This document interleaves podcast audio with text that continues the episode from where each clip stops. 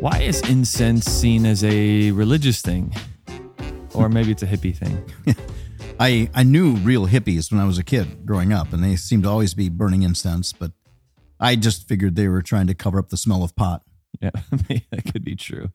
Though we do see God asking for incense to be burned in this chapter, not for that reason, No. but there is a reason for Yeah. it, and I guess we'll see if uh, if we unpack that. All right, in you wanna start Exodus around- chapter thirty? yeah, I'm I'm this is uh, between the lines. I'm Scott. I'm Junior, And you wanna start? I'll jump into it. Then make another altar of acacia wood for burning incense. Make it 18 inches square and 36 inches high, with horns at each corner carved from the same piece of wood as the altar itself. So again, detailed plans. He doesn't Mhm. want this piece together. He wants Yeah. it all one piece of wood. Overlay the tops, sides, and horns of the altar with pure gold and run a gold molding around the entire altar. Now, if I was making that altar, I would think, well, nobody's going to know if I make this out of a few pieces because we're just going to overlay it with gold. So, like, what does it matter? But it did. It Yeah. did matter to God. and every detail. Yep.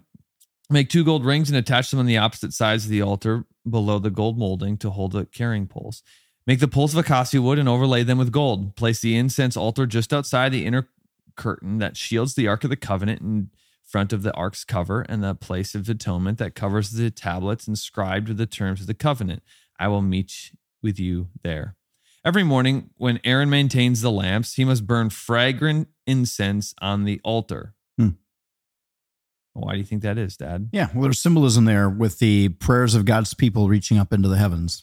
As a sweet smelling, Sweet smelling savor. Yep. That's right. So you know, so, sometimes um, you know, of- of people they'll say, "Man, this almost smells like a Catholic church," because you know they, they Yeah. smell incense. Um, and I'm not saying we're gonna fill. Didn't you go through with- a thing there for a while where you were burning incense? Yeah, I was burning Um, incense. Yeah, I like it. And then I don't know, bothered my wife's allergies or something, Mm. so I had to stop. But um, it's not just like this Catholic thing. It's the the symbolism though maybe is, is lost in Catholicism. I don't and you know. weren't smell. You weren't uh, trying to cover up the smell of pot, right? of course, Just, just want to make sure. That's right. But um, it all goes back to this idea of our prayers being this sweet Yeah. smell that reaches that reaches God. It really does, and it is a beautiful picture. It is. And even there, for them to be able to make anything that had that sweet smelling savor, that was that was an unusual thing because it was a very smelly world that they lived. Oh yeah, people And- smelled bad yeah. back then. I was even talking with my wife the other night. We were watching like a a show that was supposed to look like it was from the 1800s, and I was like, babe. Think about how bad people smelled back then. I, I don't know if deodorant was like that popular. Also, they, everyone was wearing wool, and it's like Mhm. 90 degrees. And they rarely took baths. Yeah, it's like man, people must smell bad back then. Yeah. But I don't think we so the otherwise. incense must have been welcomed. That's right. and each evening, when he lights the lamps, he must gain again burn incense in the Lord's presence. This must be done from generation to generation. Do not offer any unholy incense on this altar, or any burnt offerings, grain offerings, or liquid offerings. Once a year, Aaron must purify the altar by smearing its horns with blood. So again, we see that blood is a cleaning agent mm-hmm. from the offering made to purify the people from their sin. This will be a regular annual event from generation to generation, for this is the Lord's most holy altar. Then the Lord said to Moses, Whenever you take a consensus of the people of Israel, each, oh, census. Did I say consensus? Ah, we're trying to read fast. Whenever you take a census of the people of Israel, each man who is counted must pay a ransom for himself to the Lord.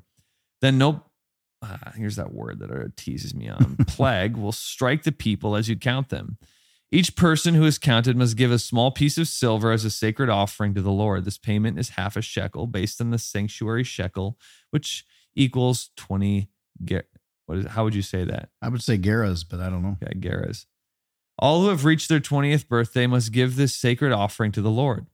When this offering is given to the Lord to purify your lives, making you right with. Now, by the way, this is why some people think the disciples of Jesus were um, younger than 20 years old, because there, I think there's a couple of them that did not have to pay that tax Hmm. um, in Scripture. Yeah. Verse 15 When this offering is given to the Lord to purify your lives, making you right with him, the rich must not give more than the specified amount, and the poor must not give less. Receive this ransom money from the Israelites and use it to care for the tabernacle. It will bring the Israelites to the Lord's attention and it will purify your lives. Hmm. Then the Lord said to Moses, Make a bronze wash basin with a bronze stand, place it between the tabernacle and the altar, and fill it with water. Aaron and his sons will wash their hands and feet there. They must wash with water whenever they go into the tabernacle to appear before the Lord when they approach the altar and burn up their special gifts to the Lord, or they will die. That's pretty severe. They must always wash their hands and feet, or they will die. This is a permanent. I should have that uh, as a sign in our kitchen. We had a college student uh, living in our house for a summer. And I think I might have said that to him. You start washing your feet every night or you will die. oh yeah, I remember it. I miss feet You smell. remember? Oh man, you could have used some incense in that one. This is a permanent law for Aaron and his descendants to be observed from generation to generation. You want to take it at 22? Sure. Then the Lord said to Moses, Collect choice spices, 12 and a half pounds of pure myrrh, expensive stuff, six and a half pounds of fragrant cinnamon, six and a quarter pounds of fragrant calamus, and 12 and a half pounds of cassia, as measured by the weight of the sanctuary shekel. Also, get one gallon of olive oil. Like a skilled incense maker, blend these ingredients to make a holy anointing oil. Use this sacred oil to anoint the tabernacle, the Ark of the Covenant, the table, and the, all its utensils, the lampstand and all its accessories, the incense altar, the altar of burnt offering and all its utensils, and the wash basin with its stand. Consecrate them to make them absolutely holy. After this, whatever touches them will also become holy. There's also something to the experience that people have when they enter the tabernacle because you would get that aroma almost immediately. And our sense of smell is tied very closely to our memories. So it would put them as they entered the tabernacle because they got used to that aroma when they came. They would put them into that worship sense. It's like you may have a, a grandma's house or a great uncle or somebody's house that you would visit, and you walk in and there's a, there's a, a sense of smell to it Yeah. that is distinct and you can for example your grandparents you know your grandpa's house you could like lavender. yeah you could go into that house and it will take you back to your childhood it's Yeah. like almost immediately Yeah. and i think that specifying the aroma that they wanted surrounding the tabernacle this would help the people to enter into that feeling of worship that they experienced every time they came there Yeah. Well, I um I like when I smoke cigars. Once in a while, I'll come home and I love it when my girls jump up in my lap because I'm like, I would love for them one day to be like, ah, a good cigar smells like my dad. Yeah, they probably Classy. will. They probably will. Anoint Aaron and his sons also, consecrating them to serve me as priests. And say to the people of Israel, this holy anointing oil is reserved for me from generation to generation. It must never be used to anoint anyone else, and you must never make any blend like it for yourselves. It is holy, and you must treat it as holy.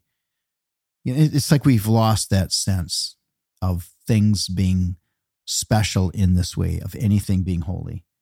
Anyone who makes a blend like it and anoints someone other than a priest will be cut off from the community. Again, very severe.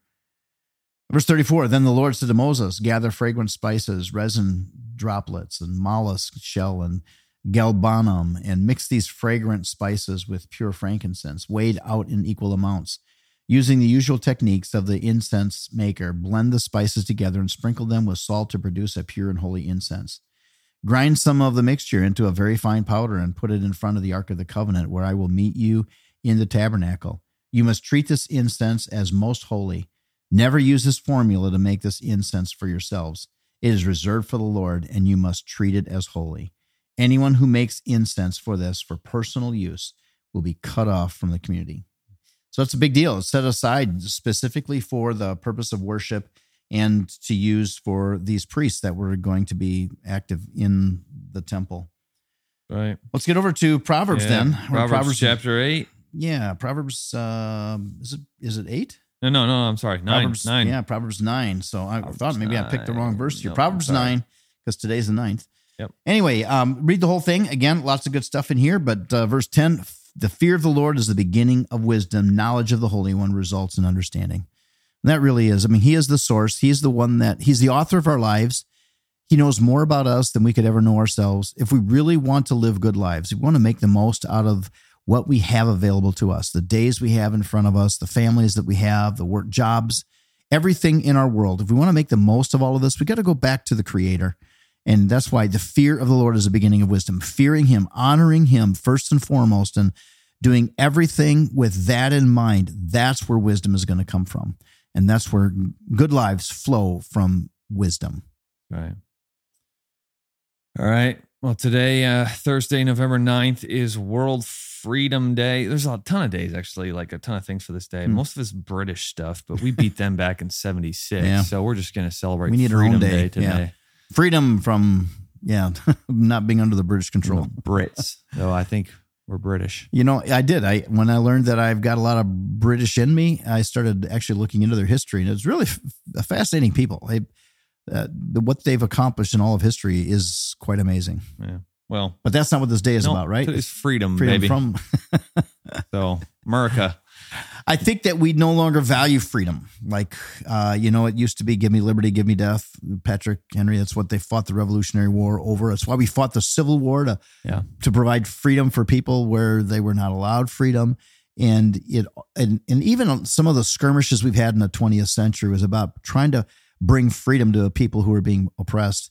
And I'm not, you know, I'm I'm not in favor of war. I mean, war is awful, it's horrible. But all, I'm saying is that it seemed to be that liberty and freedom, the ability for us to be able to live our lives based on how we believe God is leading us, that was of extreme value. I fear today that people are more concerned about safety than they are of freedom. Yeah, it's more like give me safety and take away freedom if you have to. hmm Right. All right. Well, enjoy the day today. And uh, oh, it's actually commemorate the fall of the Berlin Wall. And today I'll be in Berlin. Ah, So that'll be interesting. yeah. Yeah, that's pretty cool. Yeah. All right. And I, I would, if you can go to where the wall was, that'd be pretty cool. Yeah. Well.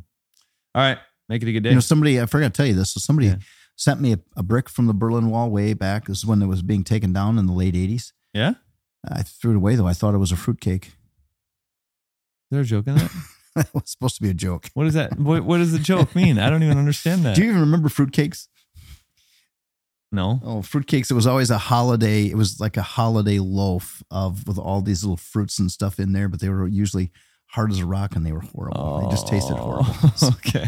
Right. About the size, about the size of a brick from the Berlin Wall. Okay. Anyway, okay.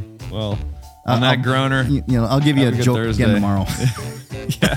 Instead of instead of coming up with a world whatever day, it's just gonna be a joke from Scott. All right. We'll see you tomorrow.